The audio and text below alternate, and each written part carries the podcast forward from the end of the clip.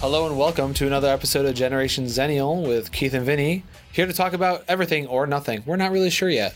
Happy Friday, or wherever you're listening to this wonderful podcast. Keith, we've been going for like a year now, haven't we? When, It, when has was been the first over a episode? year. Oh, I God. thought so.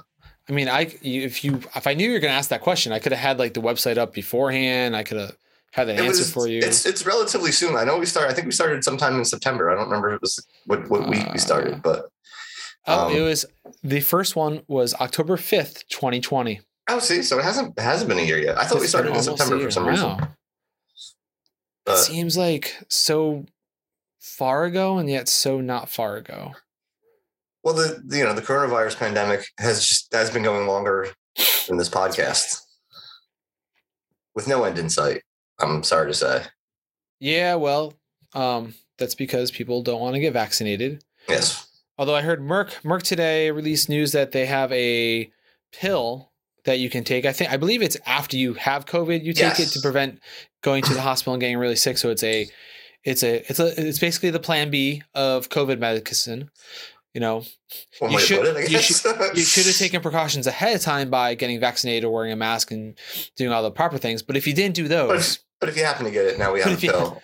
but you And got that- a you got a morning after pill that you can take. for COVID. COVID. It's it's the COVID morning The after COVID pill. after pill. I like it. Um, I mean, that's what that's how I think about it. Is because it's like you, listen, you- whatever, you didn't works need for you you. didn't need to get here, but now that you're here, take this pill. whatever, whatever works for you. I guess I have my brain Um, works in mysterious ways. that we can't argue. But yeah, no. Um, so yeah, we have a new medication out that looks like uh, is it approved or it's going to be approved? No, to, they uh, they ended their trials early because it was going so well. So now they're going to submit for FDA approval. Gotcha. Just heard it on the news on the right over here on the yeah, news. I, I, I- I saw it on the on the the Facebook on feed. the I think it was in maybe like the New York Times or one of those, or maybe NPR uh, Facebook page. You know, speaking of NPRs, I must have been still like mostly sleeping when the radio kicked on this morning, and they and I heard like the half hour news broadcast because I heard the broadcast later on, and the the the line that she said was Joe Biden signed. In my half awake brain or still like still dreaming brain, I heard Joe Biden died, and in, and in my dream I freaked out, and I was like, "Whoa, whoa, whoa, whoa! What, what do you mean? What do you mean? Wait, wait, what?" He is he is 78 years old. I know. So it's not like unrealistic that that could happen. Um, He got his booster shot. I saw then he died. Speaking of speaking of vaccines, he he got his booster shot. Yeah, my wife's uh, uh for place of employment sent out a letter about uh, booster shots for their employees, but they all got Moderna, so they're they're on standby still. Yes, as as, as the J and J recipients that we are, we are also We, we are in long term standby.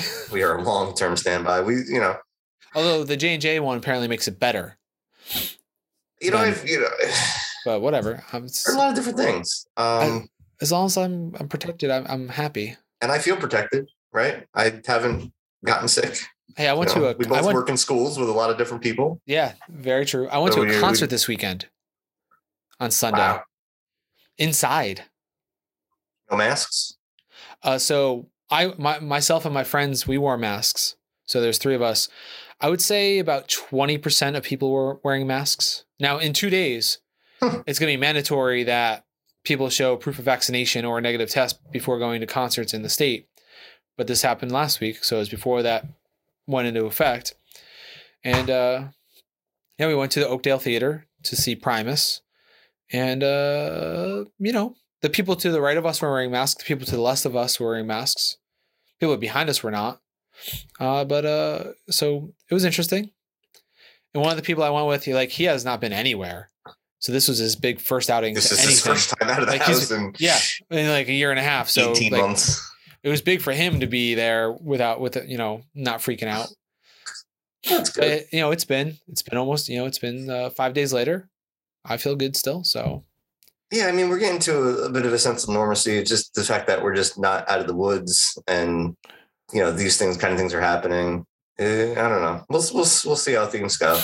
well, look, you know, the- I, I, if a couple months ago, you know, when it was summertime, I felt like people were just, and especially because we were outdoors, I felt like you know, obviously, it's a little bit safer being outdoors. Um, you know, it, it kind of concerned me a little bit that I felt like people were just starting to get over it. thinking like what, whatever, and you know whatever Well, happens, that- people are fatigued and all that too. You You know, know, I like last week we talked about how I don't understand like what arguments you can now make to convince anyone to get vaccinated who hasn't been vaccinated yet. Other than know. maybe maybe the, the bribing people seems to work. I know the CDC is Um, doing a big think- push about pregnant women right now. They're like, please. I saw that because there's been a lot of uh, information out there saying that they shouldn't get vaccinated, but it seems like it's pretty safe. But there's still a lot of people that you know think it's going to make you sterile and think um, there's going to be all these adverse effects to the vaccine that hasn't really been been- borne out. Plenty of people that have gotten the vaccine and gotten pregnant afterwards and had So- babies afterwards. And I mean, I'm assuming everyone who listens to this podcast is vaccinated yes, all eight of you. Right. because you guys are smart because you listen to the podca- podcast and you're smart Yeah. enough to get vaccinated and you've you've you've heard us talk about it. I'm sure we're not the reason. I'm sure you were vaccinated, you know, before we told you to get vaccinated because you guys are smart people because you listen to our podcast. So I, you know, I was thinking about this. We have the the, other smartest day. audience. We have the smartest audience of eight people, Keith. Obviously, I know that Obviously. for a fact. obviously. I was thinking about this the other day with the positivity rate in Connecticut, anyways. I'm looking at the numbers, and really the numbers are comparable to like a year ago. And then I was thinking to myself, well, realistically speaking, a year ago we weren't doing anything, we weren't going anywhere. Um, not going anywhere. There's no we vaccine. there was no vaccine. People were masked up even more, and now a lot of regulate, you know, a lot of things have relaxed, but people are vaccinated, and the positivity rates around the same. So, if if we're around the same a year later, and but you know, majority of the population is vaccinated now, I'm like, okay, actually, that's really good. Because imagine if it if we weren't and we were doing what we're doing now, the positivity rate would be you know fifty Because percent. obviously you're talking about the positivity rate. You're talking about um, the number of tests that come back positive, Correct, and that's and that's also. um which is So a weird number. It's a skewed thing too was kind of because a weird number to go by. know, well, last year, uh, again in the spring semester, we were testing students every single week. So now you're doing more tests, so that can either inflate or deflate your positivity rate because you're either going to catch more because there's more out there that you count, or you're just testing so much you're going to drop the positivity rate because you're you're testing everybody. So like Yeah, I always really thought it was a weird um, way to um, test things to, to, to you know to see what level we're at is by Yeah, the it's- it's- positivity it's- rate as opposed to like just the number of cases outright. Um, but still, obviously, most case, most of these cases are people who are unvaccinated. correct. Especially Um, hospitalizations are The jury majority. is yeah, the jury is still kind of out on natural immunity. Um, whether or not how long that lasts, how good it is. Um, you know, there's a lot of people out there touting that natural immunity is is even better than the vaccine. So if you had COVID, um, I, don't- I don't know. I don't think that doesn't seem to be true, but um, a lot of people are still saying these things. I would still get the And vaccine that's, and that's been a problem the whole time with Yeah. coronavirus, isn't it? It's been it's just been there's been so much information out there, and parsing whether it's good or bad information has been difficult for Right. everybody. Yeah. Um, you know, even Well, there's so much noise. you know, as much as much praise as Dr. Fauci's gotten, you know, throughout this thing. Um, and I think a lot of that has to do with just his opposition to Trump, but um, he hasn't even been that great of a communicator because he's a very by the facts kind of guy, right? So he he's not going to come out and say something unless he's sure sure about it or at least confident about it. Right. And I think that's that that's even led to a lot of confusion because he's a um, scientist. you got other people talking over him, right? But you got other people talking over him who have no problems just spouting out things that they may have heard on the street or just popped into their head one day and said, "Oh, well, this this makes sense to me. Let me go let me go talk about it on my you know hugely popular podcast or television show." Um, so you know, you know, my my second cousin twice removed, you know, got the vaccine and their testicles. well, there you that you you know, know, then you got that kind of stuff going on. So it's It's like, come on, really?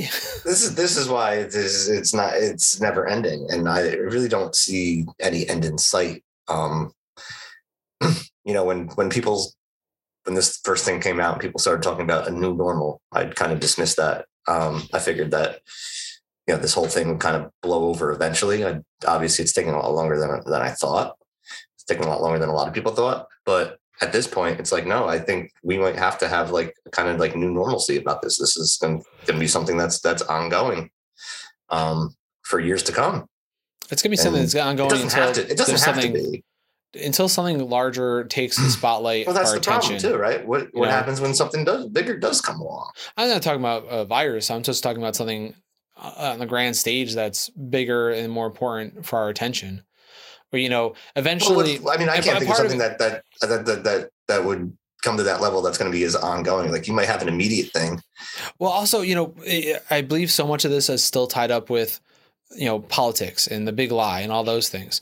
And until that stuff blows over, which is going to take a long time to blow It's over, not though, because there's yeah. too much money. There's too much money to be made in it now. That's the problem. There's too. Yeah. There's way too much money on social media to be made to uh for this to go away like that. That's the why. It's, problem. that's I mean that's why it's politicized. Let's be honest with you. It's, I mean, social media for all the good it's done, and I, still think social media has a greater net positive than negative. Um, but this is something that social media like thrives on is conspiracy and misinformation and um getting the clicks you know it's Well, all let me the clicks you know, there's been plenty of research done by Facebook and others, you know, where they they do the research of like, okay, you know, the misinformation on our uh, platforms and this and that, and they create committees to say how to improve it, but then they don't do anything because they realize if they do the things to improve the misinformation, they lose the engagement, monies. And then they lose the monies. they lose That's the money that's what it comes down to right? They lose the monies. And that's always the problem with a profit-driven motive of of growth. You know, this that's that's the capitalism problem of of things that once Facebook goes public and they're on the stock market, now they're beholden to shareholders. Like they didn't, they never needed to go public. They had plenty of money to start with. But now, once you're beholden to shareholders, all they ever want to see is growth. Sure. The only way to grow is they have more engagement. You know what? There's only so many people on the planet. so, you know, once you have everyone engaged, what do you do after that? Like you have to get them engaged more and that's the problem and that and it's always a it's a vicious cycle and then you have like and now you you are facebook and you own you know three different platforms you, it's like well, that's the thing right? You just you keep expanding and expanding and expanding and then it, oh so now we we bought up instagram. We bought up um uh what's uh whatever that uh chat thing is. I can't think of what it's called now. What's that? They brought a chat app and i can't figure out what it's called. is, is it whatsapp yeah whatsapp thank you whatsapp so they got uh, instagram whatsapp oculus they bought out they have their know, own messenger and they bought yeah and it's and they bought the secure messenger then they bought oculus so it's like they bought all these that's things right i forgot they bought oculus too Oh yeah, like ten years ago. So that's the annoying part. The best uh, VR headset you can buy is a Facebook product. So if you want to use it, you have to have a Facebook account in order to. si- So when you sign on to your Oculus, you're signing on with your Facebook account in order to do anything. So now they have even more metrics about you, which is just like coming at you from all well, directions. that's, that's that's kind of the ironic part too. Is a lot of people talk about how Oligarchies. um, well the well the government and the government spying on you and the government has all your information. Please. And it's like we give it to Facebook for free. the government the government has a fraction of what private companies have. Apple, Well, they probably. I mean, they honestly Between- they probably have access to basically whatever the private companies has because they can put leverage on them. But, yeah, but but you Apple, know. Apple, Facebook, Google, and Amazon but we give it to them. know everything free. about you because yeah, you you buy all your stuff well, there, yeah. you do all your emailing. You know they they know everything about us. So that goes back to like the, the people that are freaked out about they're going to put a microchip in our vaccine. Like um, hello, you have a smartphone and you're buying an Amazon, you have an Amazon Prime account. Get a, get out of here Yes. because you've already done all this. Yeah, you're, you're carrying a microchip that has your location on it at all times. Right. it's like look at your location history. They know exactly where you've been, how long you've been there. You know, every every month my Google account says, "Hey, let's let's review uh, September and see where you've been." Yeah, it's it's almost freaky. Like because I have a Google phone too, so um, yeah. Yeah, I will get like if you put uh uh, like even it like knew where I worked after a while. Yeah. I didn't have Oh. to tell it. It just like knew because it was like, oh well, you're going there for Yeah. hours at a time. And you know, 5 days a Um, week. So and then it started picking up like when I was going to work, and it would just automatically tell me, oh, there's no traffic on the way to work today. Right. And, It's like and, and- and it's the time I usually leave. I'm like, no one, no one asked, no one asked you. Phone. But and it's a weird thing. It's a, it's a weird thing privacy experts always talk about because it's like, okay, what's the invasion of privacy versus the trade-off of actual convenience and and I and I have a hard time answering that because I, I see the invasion of privacy argument where it's like, you know, why do you need to know all this stuff about me? But at the same time, I'm like, I love the convenience of it. I love the fact that it knows Well, I'm going to work and that's why we do like, give it. That's why we do give it away for free, right? That's why Like- we do give all our information away for free because there is a convenience factor not only that, it. not only that, look at all the free things we get. You know, yeah, Gmail is a free email. It's like the biggest free email service that was ever out there, but it's parsing all our emails for information. That's the trade-off. We're getting something for free because we give it th- something. Right. Um, and if we didn't do that, we'd have to pay for it. So it's like, do you want to pay for your email or do you want to get it for free? And let's be fair, even if you did pay for it, you'd probably still give away your Yeah, information. just still give away right? something. they they'd probably still be taking it. It'd probably be still be in the terms of service, even if you were paying for it. So, So, so do you want your free Facebook or do you want to give it? You know, it's like, do you, do you want to see that ad and, and get the free service or, you know, that's the thing too. I don't even mind targeted ads. Um, because yeah, I mean, if if I'd If- rather be targeted if, than if the if the almighty Facebook you know knows what I like and I get I, I see the ads for what I like and I know you know that's the kind of consumerist world that we live in. Uh, I really don't have that big of an issue with that to be honest with you. Um, although sometimes Facebook I don't think knows me at all because it shows me ads for things that I don't want or need or. Well, lately, obviously, I've been getting a lot of ads for groomsmen gifts. that's Even convenient. already, even I've already bought my groomsmen gifts, but you know, I did a couple searches Yeah. and basically that's my my Facebook feed is full So the- of the- groomsmen gift ideas. The cookies that Um, followed you. But it's all it's it's like the same three because that's who's paying for the ads, right? It's Right. Well, it's, it's, you went to those places. And so those cookies go into your browser. And So now when you go somewhere else that's looking for cookies, it says, oh, you went to those. Let's just re put those ads up. It's basically saying, hey, you went here. Don't forget about us so you can buy it from us later on. It doesn't you know know what's how. you know what's funny part too because when I was in England, obviously I was on the, the England internet. There's so there's different filters, right? So, but my point here is every anytime you click on anything in over there, it will tell you um there there are cookies on the site. Do you want to do you want to continue? Oh, yeah. Whereas That, in America, you click on the site and they just boom, you get cookies. well, it You just assume you're getting cookies. depends But, on uh, which yeah, site. Because you see, some, there's yeah, a lot some more. some do some do ask to accept. So there's a lot of sites. Any place that's an international, you know, kind of thing will automatically do it because it's like, it's it's that if I have to do they're going by regulation somewhere, yeah. If I have to be here, I might as well just do it there as well Yeah. because it's easier. It's But easier to have a rule for everybody than just here and there. Yeah, my point is I don't think people realize how many cookies and things Oh, they no. are putting on their devices every time they log on to the internet. Um, because I just found it kind of crazy how every time um I went on the site and when I was over there, it was like there are cookies. Do you want to accept the cookies? Like every, like basically every site where Yeah. that, and that's something that they put in the law saying like, um, how you know does it really discourage people? Probably a little bit. Because when you when you know about it, when it's in your face every time you do it, you're like at least you're aware of it. So Yeah, I, I I- think it's a good thing. I think it's something we should probably employ here. I know um, there's probably a lot of people lobbying against it, and that's why we don't. But Right. Right now, it's up to the individual companies to decide whether to do it.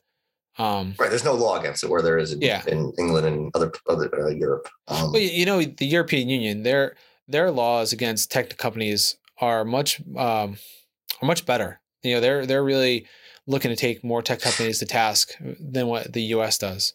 And yeah, part- I mean, part of well, it if you pay, if you based pay there attention, either. like there, there's there's a lot of like you see a lot of stories about Facebook and Google getting fined over there. yeah, Um, obviously, not to the point where it's going to even affect them, but that's another story. Um, but at least they're trying to do something. I mean, it's not ideal, but but again, it's, like, it's the know, same we'll thing figure- as like it's the same we'll thing figure as this like thing out in a couple hundred years, Keith. We'll figure. It's the same thing though, like in the U.S. where California makes a an emission standards law for like you know small engines, and then it just gets done across the country because the manufacturer is gonna if they have to do it for California, might as well do it for the whole country. Well, especially since you know it's the size of California. Yeah. Oh, yeah, exactly. Well, that's a, that's the and that's the thing. Same thing with the EU. It's like, well, if I have to do it over there, a lot of the larger companies just do it everywhere because I have to do it there. I might as well just do it. Um, but it depends on the company and who they are. Obviously, certain companies don't want to do it because they don't want you to know they're tracking them, that they're tracking you. Uh, and, Yeah, and I- that's, my, and that's yeah, I guess of, my point is just just assume that um, every website is is is tracking you every time you click on, especially those clickbait um gimmicks. Like they're they're doing that Oh, for a reason.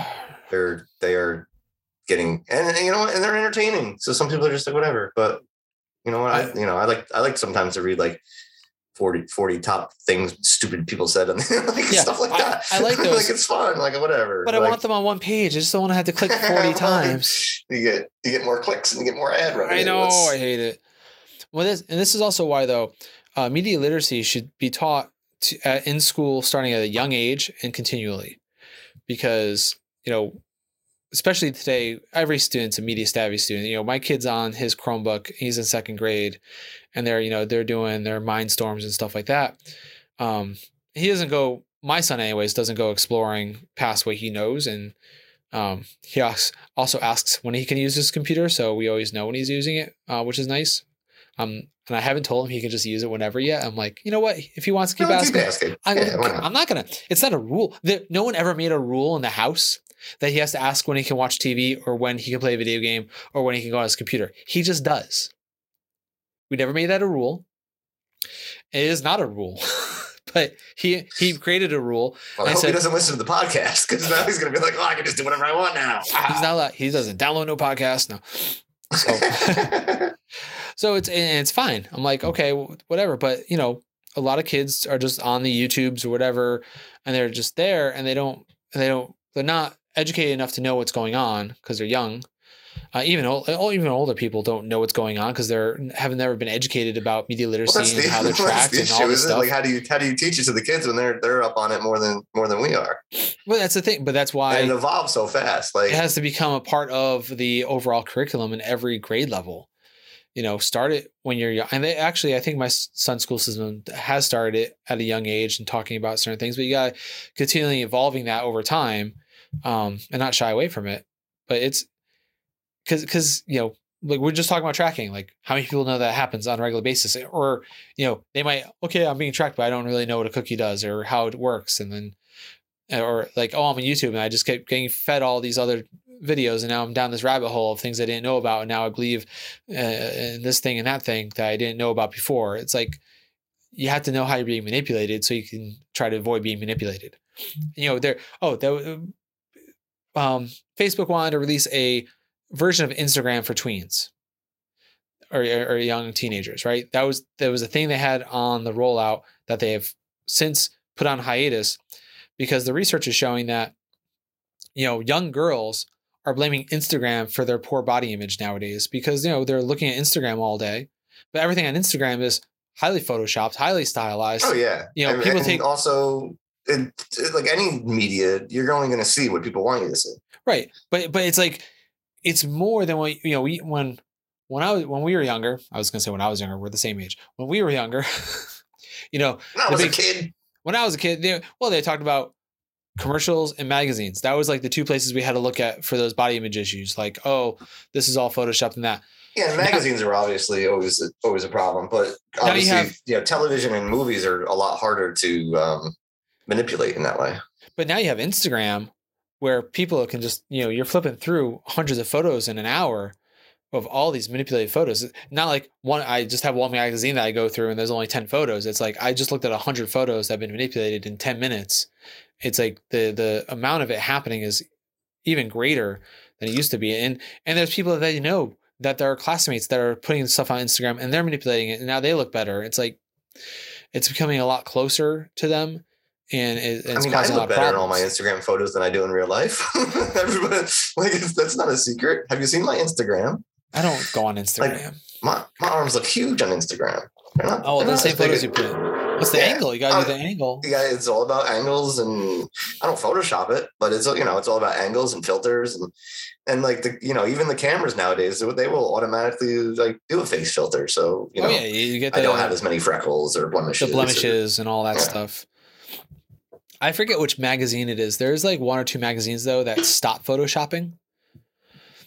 They actually, um, was it? Oh, I can't remember who it was. But like they basically like you know we're no longer going to airbrush and Photoshop the models. It's going to be exactly what the camera sees. Speaking of that, um, a lot Which is of still manipulated, by the way, because there's right makeup and all it's this other yeah, stuff. 'cause you're not photoshopping it. But like I said, you can still use angles and um, Yeah, lighting. to- angles and lighting and push-up bras and tape and all these other things. it's funny that your mind went to push-up bras, but I get. Sorry, I work. I you know I work in weddings. I know what goes on. You put tape underneath to push everything up. Um, but even like um like health ads and stuff like that like um one of my favorite um movies and just because you know i'm in it for like five frames um bigger faster stronger which i don't know if you've seen it's a documentary about steroids I've not seen Um, it. It's about yeah it was about a, a pro wrestler. Uh, his family kind of made a movie about steroids and he was in it whatever. Not not but my point was they were talking they did a uh, thing on supplements and how supplements aren't regulated. And like the before and after photos or they can be taken on the same day. Yeah, and you wouldn't you wouldn't have any idea. It could be the same guy. Like i can go right now i've thought, I've thought about doing it from for instagram just taking a before like a quote unquote before and after photo but not actually doing anything other than like changing the lighting and my facial expressions and and maybe put and, some and the angles that I take the picture. I mean, they went full out and like you know photoshopped abs onto the onto the person, and um, you know made them look thinner. And but you can do a lot of stuff. It's like just like posture and lighting. You can you can change Yeah, a lot of Because in issues. Photoshop, there there's like you can take a person and you can start cinching in the waist. You can change the face. Like you can gra- it it recognizes every feature of the body, Hmm. and then you can start you can start warping features to take. You can take. I could take twenty pounds off you right now in Photoshop. I could use I could use it lose some twenty pounds right now. Could you? Could you know? yeah, because you know beyond the of- biceps though. It's going back to the pandemic. I gained about twenty pounds this past year, but you know, You know, actually. I am down seven pounds in the last two weeks. well, it, it it's funny because It's because I've been bringing noticed lunch. people, you know, who were, I don't want to say you were in bad shape, but people, people who were like, people, people went either way, right? People, I feel like people who, especially people who were heavier, like a lot of people like lost weight because they were like, well, there's, you know, there's nothing to do. Um, let me, let me start Go for it. exercising. Um, and then the, the other half of it was like people who were working out all the time kind of like lost their motivation, especially when the gyms closed. Um, so I was gonna say it's but you have your people. home gym. I was gonna say people with kids uh stopped working out. People without kids Well, people with working kids, I out. think, stop working out in general, don't they? well, But it's, it's, you, it- but you have your home gym. kids Did you did you start your home gym like because of because of COVID. coronavirus? Yeah. I think a lot of people did. they're like, oh, I can't go to hard the to gym. Let me, let me let me start my home gym. I was, that out- was one of the hardest things to get was workout equipment. at- When I worked out for the first time in five months yesterday. you know, having it there doesn't mean you work out more, especially when it's in the garage and everything else is there. Because I keep having this thought. I was like, well, I could work out, but first I have to clean up for ten minutes. Is your garage heated? No. Oh, that's gonna be rough in the winter. Oh, we have a little space heater, but what, you know what? Once you start going, That's true. Fine. You warm up pretty quick. yeah, you warm up pretty quick, and I'll be down to the shorts and t-shirt again, anyways. Winter is coming. It is. It's October first. Hey, dude, I was cool. We, my son had a baseball game last night, and we're on the harbor. And man, it was cold. It's starting to get chilly. I was, you know, that breeze was coming in off the I was- water was. whew. I was at work the other day and I was like, oh man, I got to start bringing bringing sweatshirts to work because you don't realize like because when you know three you know still like in mid afternoon it's still pretty Ah. warm Yeah, and then once that sun starts going down it's you know it's starting to go down earlier. you don't have can, the it can concept of like, oh, right, it's chilly gonna, pretty quickly. it's gonna be cold And- later. What? And in a month from now we got daylight savings coming up. We should get rid of that. Gonna lose that hour. I think so too. I'm, I'm a big proponent of getting rid of the time change. Daylight savings time, a thing Yeah. invented by rich people to enjoy the sunlight more. That That was, has that was for farmers. has Was that- nothing to do with farmers.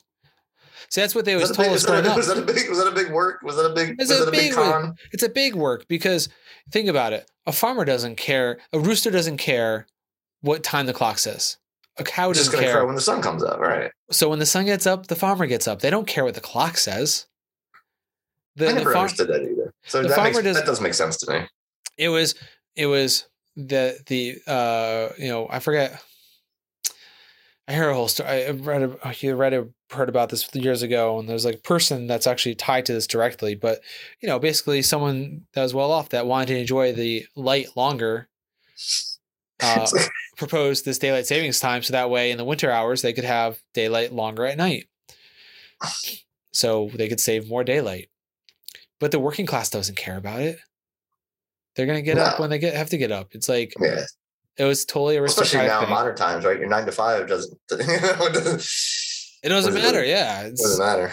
it's completely arbitrary. Mm. And the only th- the only argument you would say to keep the, the in daylight savings time is so that when the kids come home from the bus in the afternoon, there's still light out. You know, but then it's dark in the morning. So which way do you want to go? I don't know.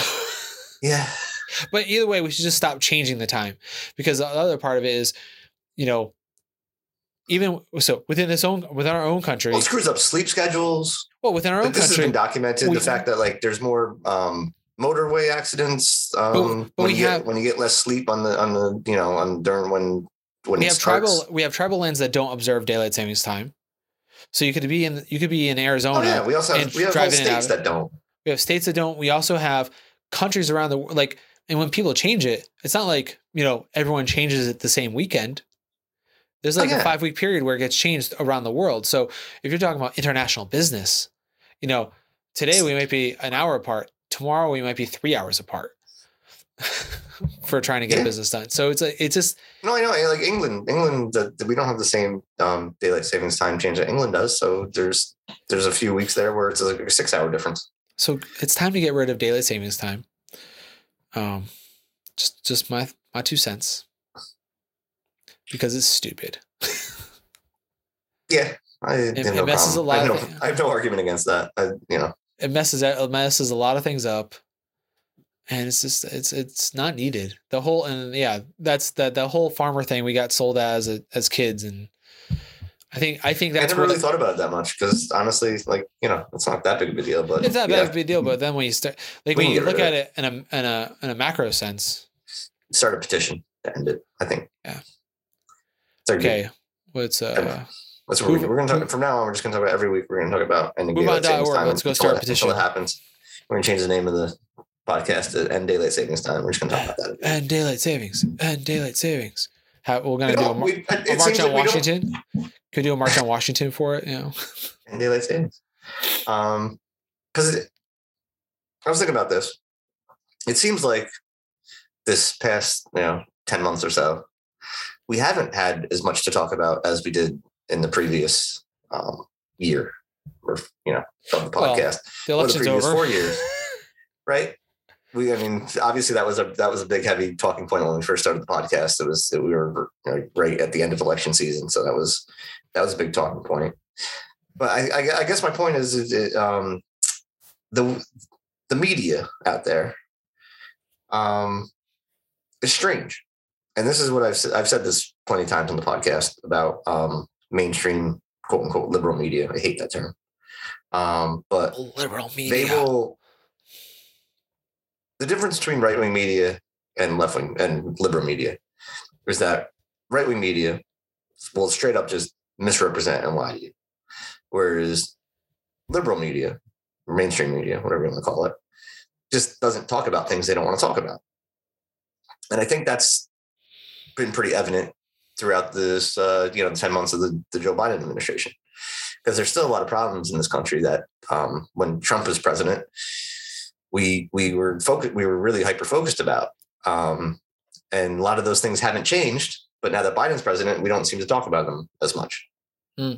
And that's, um, I think that's problematic. Like we still have we still have issues at the border. Obviously, we talked about the Haitians last week, but um, you know, there's still children who are separated from their families. Um, obviously, not to the extent that it was happening, but there's you know, there's still kids in cages. Um, I think a lot of people would argue, well, they're, they're nicer cages, or maybe they're being nicer to that, but like, there's still there's still a lot of problems that we have. Um, you know, we really haven't addressed policing at all. You know, um, last summer, obviously that was a, a big issue, and then you know we just kind of I mean, it just I- went I- away. It just problem, so- you know. We just yeah, stopped talking about it. I mean, Every not time- everybody. Let's, I- but like it, it's not the it's not hyper focused the way it should have been, the way it was when Trump was president, and the, Right. the way it still should be now. Like that's remember, my yeah, that's, that's my point. you're talking about last summer. Like every time I hear an article or story about you know last summer and the protest, I'm like, it seems so long ago at, at this point. Like it's been such a long year just like with everything that happened in the But it past also seems to happen pandemic. like every you know four or five years, and then nothing happens, and then Right, some, but- and then, but and then we have an incident where we need to address it again, and we you know there's a big uproar, and then again nothing nothing happens. I, I'm just I'm trying to say my perspective of time Yeah, has really shifted the past year. Like where you know Oh, that's only that's only a year ago, but it seems like forever. I was having a conversation with uh, with one of my um, colleagues or one of my coaches the other day, and we were talking about how I like this whole pandemic just like and maybe it's just me get also us getting older, but that also that like year uh I'll think about things that I think happened like two, three, four years ago, and then realize wait, that was like 2012. like, Because- like you know, guys- because you know, working in schools, like obviously, like you think about like we're talking like if you bring up a former student and you're like, oh yeah, and then you think about they graduated like two or three years ago, and it's like, wait a minute, no, they graduated like eight years ago. Right. like, I, I saw one of our former students yesterday, and I was like, geez, like, when did you grow up? Like, what the hell? He's you know, he's like in his mid twenties now. It's like, when I thought you graduated like two years ago. Like, what happened? But yeah, I, I, I that, that might just be us getting older, dude. I think that's you know, I think that happens. Fine. Time, time, older. time is, seems to move faster as you get older. Yeah, Um, and it's you know now that we're starting to really fly, which is a little bit scary, but you know it's, it's life, I guess. although the positive part I always think about that is because I was like, oh, you know, I'm gonna be 41 in a week, and it's like it's a lot of life gone. But I'm like, think about all the things I did up until this point. I still have a lot of time to do a lot more stuff. Well, let's hope so, Keith. I mean, that's that's the that's the never idea. guaranteed, is it? That's never guaranteed problem. tomorrow, It's never, but it's never guaranteed. but my point is like I don't have to. I don't want to have that midlife crisis like, oh, this is all I've ever done so far. I'm like, no, I've done a lot of things, and I still have time to do a lot more things. Oh yeah, that's good. That's a good attitude. that that's you know that's I don't want to have that like oh I'm 41 and like I haven't done anything. No, I've done a lot of things. Speaking of doing lot of things, Jimmy Carter's ninety-seven today. Yes, 97. Um, and I argue that Jimmy Carter is one of the greatest presidents slash human beings in the country. One of the greatest living presidents, that's for sure. Yeah, Because he's um, done more for humankind. We can technically say in our lifetime, right? Because he was. Uh, Yeah, yeah.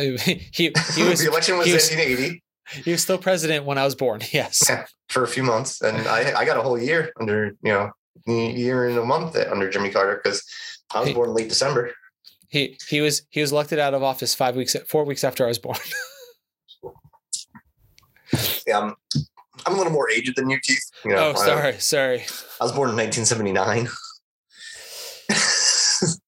No, best year, 1980 December- right here. December 28th, 1979. Barely. So, um, But yeah, no, Yeah. I think I, I always I always tell people I think Jimmy Carter, uh, especially because of Habitat for Humanity, has done more good for the world after being president than any other president I can think of. I can't argue with that at all. Um, I think he did a lot of, you know, he, he had a lot of good ideas when he was president. He just, it was not a good time um, in the world. Nope. Um, he had a lot of issues to deal with. And then, you know, Reagan kind of screwed him over with the whole hostage situation. Yeah. I think, you know, that's something that doesn't get talked enough about. Um, how Reagan basically made a deal with uh, Terrorists. terrorists to uh, to keep hostages until after the election so he could look like a hero and get and get elected. Um, But, you know, let's Oh yeah, but Reagan's the best president ever. What are you talking about? Ronald Reagan. Yeah, I, I guess it depends who you talk to. Eh, That's the But, problem. uh, People, yeah, obviously, people yeah, still hold obviously was up. super popular. Like he, he, like you look at the election results and he dominated. Landslide. I could, you'll never. I don't think you'll ever see an election dominated like that ever again. But you know Um, that's the problem. Like that's that you take a celebrity and you make them a politician, and it's they like I said they they know how to talk to an audience, and it's very easy to pull the wool over people's eyes when you can talk well. yeah, and then um, you know that's the one thing I, I always say all the gave Donald Trump credit for too was he was Media savvy. Um, he was very media savvy. He knew how to manipulate the media. That's how he got elected, right? He he knew that going on all these um, talk shows and calling into Fox News and getting himself like coverage basically was going to get him elected, and it did. so what are we what are we going to learn from it? Is is the question, and I don't know. and that well, that's the problem because when you have people that are trying to be good, honest politicians on one side that, that aren't that same way, Or if they are, then they get called out for other things. Like, you know, AOC is very mm. media savvy, but oh, but she was just a waitress, you know, or whatever. Right. And the Republicans are supposed to represent the working class, but they like to demonize people who have menial jobs at some And, point and, and don't forget that, you know, the, life. the idea of a representative government is that you should, anyone should be able to run for office and become elected official. That's the idea of a representative government. You don't have to have be a lawyer before you become a politician. Right. That's the idea of a representative government. It is that anybody can do it. I mean, if you if you think about that, there's no reason take those same credentials. Oh well, you know, Trump was nothing but a landlord. Uh, yeah, and a, If you think a- about a, it. a, horrible one at that. Like, So oh, I mean, landlord, landlords are parasites to begin with. That's another, that's another whole other talking point. But um, hey, my landlord was great. I liked my landlord. you can like him, but he's uh, landlording and is parasitic in nature. It just is. I, I listen. I'm I I own properties. Like I inherited properties. I'm technically a landlord, but I number one, I I won't make a profit off that. Like I I don't mind landlords who do work on their properties and put money into their properties. As long as you're doing that, that's you know at least somewhat acceptable. But That's I feel I feel like that's the lowest common denominator. What you should do as a landlord. yeah right or at least like don't charge people more rent than you than you put out right you shouldn't be passive income is, a, is an issue for me in general right like i'm not i'm not a huge fan of it um as a, as a leftist who believes that you know labor creates value so just you know just my little spiel Yeah, but if you're too full, into it because I'll, I'll start getting i'll start getting angry but if you're a landlord, that that's what you do. You don't. That is, it's not passive. That is your career. no it's not how, Like, how is, no, oh, how is my- owning property a career my how is, my that, how is that labor like how does that work that's not work. yeah, my previous get money from landlord. My previous landlord was a property owner. That's all he did, Yeah, and I, I think that's I think that's a abhorrent to be honest with you. I and just he he never he raised. can be a nice guy. Like don't get me wrong. No. Like I you know yeah, I know he, landlords who are nice guys, but it doesn't. I just think the the the idea behind it is is awful. but he was a better landlord than everyone else I've ever been with because he because he owned he owned every single property outright. He didn't own a mortgage on any property that he rented out. He never so therefore he never raised the rent on anybody because he didn't need to. And if something ever broke, he was there either that day or the next day to fix it. Because that's Yeah, all he, I'm not saying that's all he did. I'm not. You're right. I'm not. I'm not saying there aren't quote unquote Right. good But, landlords. but I also think I that like he to should try- deserve I to like make think of money on myself that I'm a good landlord, but the, just the idea of it is is antithetical to my you know Oh. what's the word I'm looking for? Um, values. Moral, yeah. I gonna say morals, but values. morals values it's interchangeable um it's just Right, you know it- morals and values are they interchangeable Yeah, yeah. yeah to a certain yeah they're cinnamon Cin- Uh, they're cinnamon it's cinnamon Cinnamons. cinnamons So I was just listening to a, an interview with a author who just released a book about the origins of the English language, and I was you, you made me think of an example they they came up with because craft and art actually meant the same thing in two different languages. So in Huh. early in early English, they took it from the Germanic word craft. Oh, uh, was it Germanic or the Norse word? It was craft. But then when they were trying to elevate the English language, they took art from the French. So art became the high class thing and craft became the labor thing. So craft and art actually from the two different languages meant exactly the same thing. But then English adopted both of them and made elevated art to be the high class thing and craft to be the thing that you do with your hands as a labor.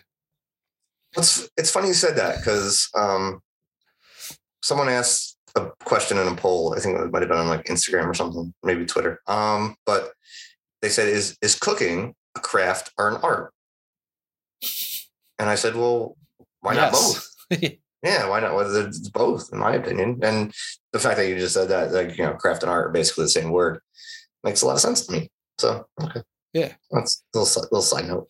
Sorry. I also love etymology. So I love learning about language. I love, um, what are those peas? I, was, I was trying to make a joke and then I couldn't think of the word. It sounds like etym- uh, uh, uh, the little like pea things, or I think, whatever. Not, I to look it. Edamame? Yes, edamames. It was a, see, it was a, it was a bad joke to begin with, and then I forgot the word, so it made it even worse. And now can you explain the joke and make it even worse? Sorry. Yeah, sure. My friend did that the other day. He said a joke. Sounds kind of like no. Um, Etymology. Now I can't even say the right word. Jesus. etymology. I can't say words that I do. I don't know. I can never say words. That's my problem. I'm so bad at yeah. I'm bad at words. I'm not gonna. That's kind of there's there's a confession. I'm bad at words. But apparently, Like- the English language is the easiest language to get into to start with. That was one thing they ended on with the interview was talking about how, like, non-English speakers say that actually to start learning English is easy because unlike other languages where you have to learn the conjugation of all the verbs, like you have to learn the conjugations first before you can even start the language. You know, that's where I always struggled. You don't have to do that with English. Yeah, so you can start with simple english and get along and then as as you you can progress over time but you can start off very simply so when people speak broken english they can understand speak and communicate very easily whereas if i know broken spanish it's that's what I was gonna say. Like I, that's hard. something I don't think I really like comprehended. That the fact that like other languages, if you don't say what you like, it's it's a lot easier to misconstrue um, what you're saying in other languages than it is English. And I think that's something that I really didn't understand while learning other languages. i think in, Chi- Um, in chinese i believe it is where some words they're spelled exactly the same but if you put the inflection on different parts of the word it means something different Yeah, That's that's got to be and it's Really dramatically confusing. different. And it's like Yeah. completely like uh, complete opposite thing. Like or or you know, one thing is like a nicety, and the other thing's an insult.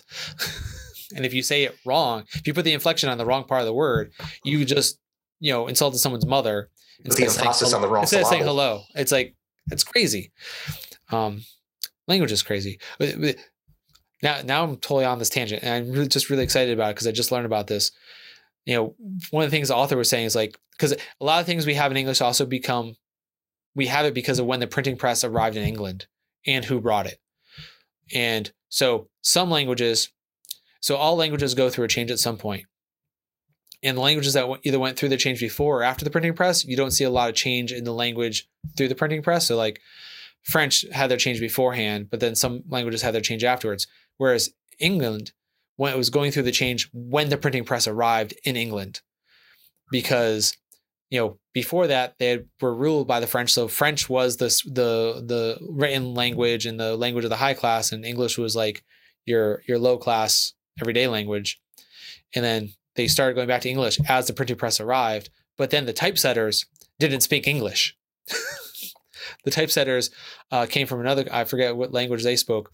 So now they're they're trying to typeset words and then with words that they, they didn't know to either make space or because they were making up words, they were adding things in. So like the reason why we have a GH in ghost is because they added the H in there because that's how they said in their language.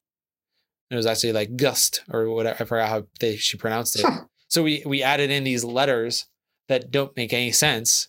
Like uh, all the GHs were added from another language and now they just stuck. why not? It's just so crazy, like the way the language yeah, no, evolved. I mean, yeah, language is is something that is kind of um, crazy when you really think it start getting into the weeds of it. Because if you think about it, like you know, every civilization, every every people came up with different languages to communicate, um, and some of them are just so drastically different that it's almost like it's really hard to your wrap your head around. You know what I mean? I um, forgot that like every I forgot how what the time interval.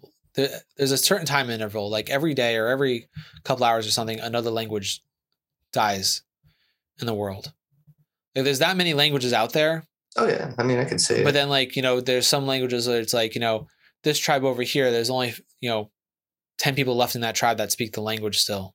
I mean, you can also, I mean, Yeah. obviously, you can you can track out um, where languages originated and how they spread too. Like, um, obviously, Latin Latin was a big influence on a lot of the European languages, um, whereas a lot of the the more Asian languages have their own flair. I should, I don't know the word. I mean, obviously, they have their own origins, but um, and then they branched out into their own things, and you know.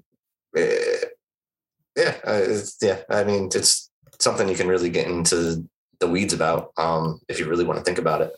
But it's one of those things that are just kind of like will really like blow your mind when you really start getting into it because it's just so so deep, right? there are about 7,000 languages in the world. 2,300 are spoken across the continent. Oh, oh uh, which continent? Uh, Sorry, I just found an article because I, I had to know. Just, In China, there are 300 languages spoken in China. oh yeah, You know, oh yeah. And then you start getting into the different regional dialects, and uh, you know, it's well, that's the thing. How you know we say we call it English, but how many versions of English are there? yeah. I mean, you can even start, yeah, you can start parsing that out. And humanity, man, it's complicated. It's crazy. It's complicated, man. Which It- which which brings me to my uh, our entertainment section of the week. I started rewatching Battlestar Galactica. Speaking of I never humanity, saw it. so that's the thing. I watched a season and a half of it and never finished it, and my friends ostracizing me for that. He's like, "How did you not finish this? You didn't even see this part." So I'm like, "Fine."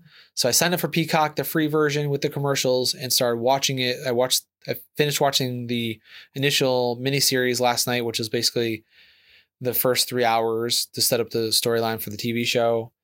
And like I'm in the middle of watching it, I text them like, I forgot how heavy this moment is when they have to like leave behind ships to get destroyed by the Cylons, and like they just basically sacrifice five thousand people because they can't wait.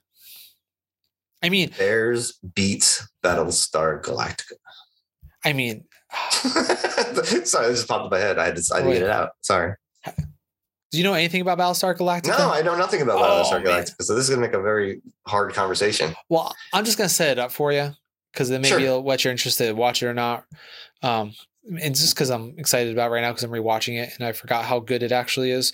One from how it's shot, and also the concept itself. So this is way out. This is millennia in the future that this takes place, and the setting of it is like a couple decades after what they call the Cylon War. So at some point, humanity spread out across the universe, and they've we found these twelve colonies on twelve planets on the solar system.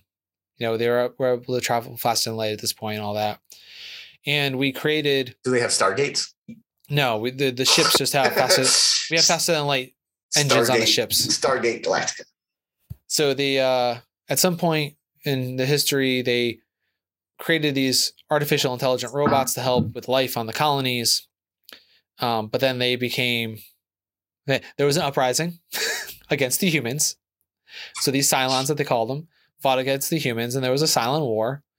Uh, and and then that ended, and the Cylons went off somewhere. And this the the start of Babylon about not Babylon Five. That's a different show. Sorry, Battlestar Galactica is they all taking kind place. of blend together, don't to me. I don't know, Stargate, so this Battlestar is- Galactica. This is taking 5. place. They were going to decommission um, one of the last remaining Battlestar ships from the original war, and Was it at the Galactica?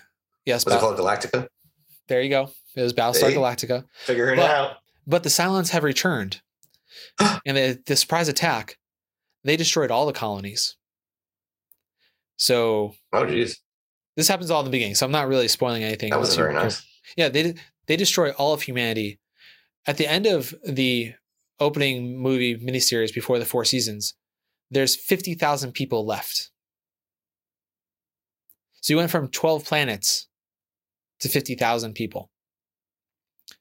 And so It's an interesting concept. the heavy part the heavy part i was like thinking about was you know at one point the now president who was used to be the secretary of education but now she's the president because of you know things happened. Uh, they were gathering they were trying to gather all the ships together that were of survivors in one spot. And then while they're there a a cylon ship had found them and disappeared. And they're like okay we need to get out of here before they come back and kill us all. But not all the ships can travel faster than light. So there was a discussion about trying to evacuate people onto the other ships, but they like, we don't have the time. It's either save fifty thousand or lose everybody, and and lose five thousand. So High it- concept stuff. and so like they're doing that. You have the countdown going, and in the radio chatter, you hear like other people going, "You can't leave us behind," blah blah blah, and like someone's like, "I hope you burn in hell." Like it's just radio chatter back and forth, but like the, the lead ship is just like solemnly doing the countdown, and the president's crying in the background by herself. And then they all jump as the Cylons come out and shoot their missiles at all the ships, and the ones that can go fast and light leave, and the, everyone else perishes. So, So it's like- basically, the only survivors are the Battlestar Galactica. No, there no, there's about there's fifty. ships. There's like fifty ships, I think, Okay. that can hold fifty thousand. So they have fifty thousand But survivors There's fifty thousand left. at this moment. And now season one starts. And and see, but it's just it, and and now they're heading back. They're trying to find a new home, Earth, maybe. You know, it's also that's that is a that is a sci-fi trope. Uh, it was in a book I was reading a couple years ago too, where it's like you know, we've we've advanced so far beyond you know this has taken ten thousand years in the future. Humankind is spread out across the galaxy, but we forgot where Earth is, and then something happens and we're trying to find Earth again because there's some lost technology from Earth that we need to save civilization or whatever. If you ever watched the show Red Dwarf, he's trying to get back to Earth, but Is that what was happening in that? movie? kind of. I used to. I, I watched it once in a while. I love that show. It was on. It was on after um Mystery Science Theater 3000. Was it? That's probably when I started watching it. Then. I think it was on after. That's why I was aware of it because it was on around the same time, either before or after Mystery Science Theater 3000. Sorry, MST3K for those in the know. I tried rewatching the reboot and I just couldn't get into it the same way. Yeah, um, I I, I agree with that. It It wasn't was a- bad. I did. it- I think I watched most. I think I got through most of the episodes. I, I mean, it was- it was good. It was still the end of it. There's something about when it was made and like the production quality and all that. It's just like it felt right at the time. Yeah, and I mean, also too, it's it was the like, only kind of like riffing there was out there, right? It was like it was like they started Yeah. the whole idea between of like watching movies and like riff, riffing them as you know, as we coined a term for it, right? And maybe also I got at the time like I had gotten my parents to watch it too, so we'd actually watch it together when it was on TV. Oh, it was like a little family time. So it was like, you know, it was like a thing I did with people. Now, like, my wife doesn't watch it. So it's like, it, it's one of the shows, like, I only get enjoyment if I watch it with people. Like, watching it by myself, I'm like, meh. No, I remember I remember watching it like over like summers and like being in like my room at like two o'clock in the morning and like as like a teenager like watching like Mystery Science Theater stuff. Like they Yeah. would they would play them overnight. Oh, like yeah. I, that's like a weird memory that I have of like staying up all night during the summer watching MST3K. Isn't that when ECW was on too? No, that was a little bit later, I think. That was on weekends too. Was it? Was I it? don't know. I never watched ECW as a, as a child because I didn't know it existed. Yeah, I didn't. I mean, I didn't really get started in ECW until like uh, college years, so like 98, 99, because that's why I started getting back into wrestling again. Um, I wasn't, you know, the whole new generation era. You know, there was a Plus, dream you know, match we last were- week. You missed the that? dream. You missed the dream match last week. Omega Bryan, Yeah. I actually watched it. Did you? So how about that? What do you think about you, It's a great like, match. It was. It was. And I always get People were nervous. very For, upset about the ending, but who cares? Like, stop! No, like, people stop complaining. first of You all, don't need it. You don't need. You don't need a clean finish in that match. It was a great no, match. he's, he's It Omega's a heel. Why? Yeah. Why? Like, why?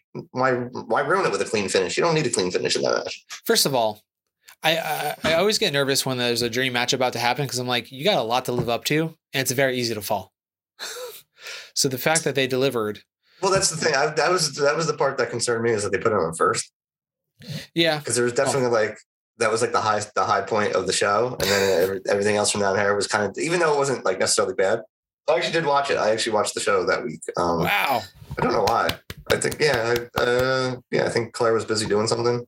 Oh, let me put the show on because they were down in uh, Arthur Ashe Stadium. I knew a lot of people that were at the show. Um, so I was like, oh, let me let me check it out. And yeah, I even honestly didn't know what was going on, and that match was really really good. It's the only Um, match I watched of the show because I watched it three days ago. Oh, okay. I mean, the rest of the show wasn't bad. Like, don't get me wrong. I, like, you know, they, It was just they a week I didn't have time to watch anything. show. Um, but but yeah, no, I mean that's that was the, that was the issue I had with it. They put it on first, and I was like, nothing's nothing's gonna top this. Like, this is. Oh, no. like, and I, I also get why because it was it was a it was a high profile match, but also too like the show got a lot of hype. So I think they were hoping a lot of people were going to tune into it and then give them that to watch, and that'll kind of hopefully get them to stick around. Right. So I get the idea behind that. They're, they're doing the opposite of what WWE always does. Like, oh, later tonight this is going to happen. No, no, no. It's going to happen right now. No, We're we're, just gonna put we're this on we're right gonna now, do this- and then this- hopefully stick around for the rest of the, sh- the rest of the show. And it's not the first time they've done that. They've done that before. Like, you know what? This is what you want to watch. Like when CM Punk debuted, right? they didn't they didn't tease it out for the whole show. They just did it right away. Like, you know what? You know CM Punk's coming out. Here he is. Let's just let's just get this over with. Right. Whereas, especially like Attitude Era WWE had a very specific formula, Oh my god. Right, it to the T. right? Open the show, promo, 20 minute promo. 20 minute promo. Talk about this is what we're gonna do tonight. This is this is what you're gonna see. And, and Maybe someone interrupts there. a promo that makes a match for later that night. Right, yeah, and then you get you know what? Now to. we're gonna have a two-on-two tag match between you and you and you and you because oh, you gotta settle it out. You- Can they work together? Right. And that's how you told your story. But now uh, AEW is just like, you know what? We're just gonna, gonna come out, watch. Thanks for tuning in. Here, here's what you want to see. Hey, you, you know who this guy is. You know who that guy is. Let's do it. Let's do it. And then I think they put on a Which great, worked. great match. Um, I, I think Bryan Danielson's chest is gonna was probably black and blue for five days. Know. It's, oh my god! I was like, holy crap, chop, chop city. But no, I thought it was a great match. I didn't. I like I said, I didn't watch the rest of it. I watched Wednesday night mostly. How was that? I heard that was up in Rochester, wasn't it? That was relatively local. Uh, yeah, that was at Rochester. That was where they were supposed to originally. That was where Brodie Lee and Matt Hardy was supposed to debut, right before the pandemic hit. Oh, Like, that really? was- that was the original Blood and Guts show, and that's when they were going to debut. It was in Rochester because it was in Brodie Lee's home, I'm fully aware of that. and then uh, when they were both going to debut that night. So that's why it was also you saw the Brodie Lee signs on Wednesday Oh, yeah. night. Um, They, they they had a whole the, like the Dark Order deal. had the Dark Order had a match, like all of Dark Order. So it was like, you know, Dark Order's been like on the fritz for the past couple months. Like they've been having infighting about. Um, it was it's all based around Hangman Page leaving, and they're all like, "Oh, we should have helped him. We should, you know, because he's kayfabe out because of his wife having a baby." Um, so like they're like, you know, fighting like, "Oh, we should have gone in there and help him." No, he didn't want us to help him. He wanted to do it on his own. So like the Dark Order's been infighting, but they were out there and they were having a match. Orange Cassidy was with them for whatever reason, uh, and and Orange Cassidy just hanging out. then like Evil Uno started walking out of the match, and then all of a sudden you had like Tay Conti, um, um, Anna Anna Jay, minus one Brodie Lee's son, and his wife all walked out, yelling at Evil Uno to get back in the ring. Cool. So they did, and then they had a big hug afterwards. And I was like, wait, they actually got like Brodie Lee's wife here to do everything as well. And like, so it was kind of like a unifying moment for the Dark Order, I guess. Yeah, Dark I don't- Order.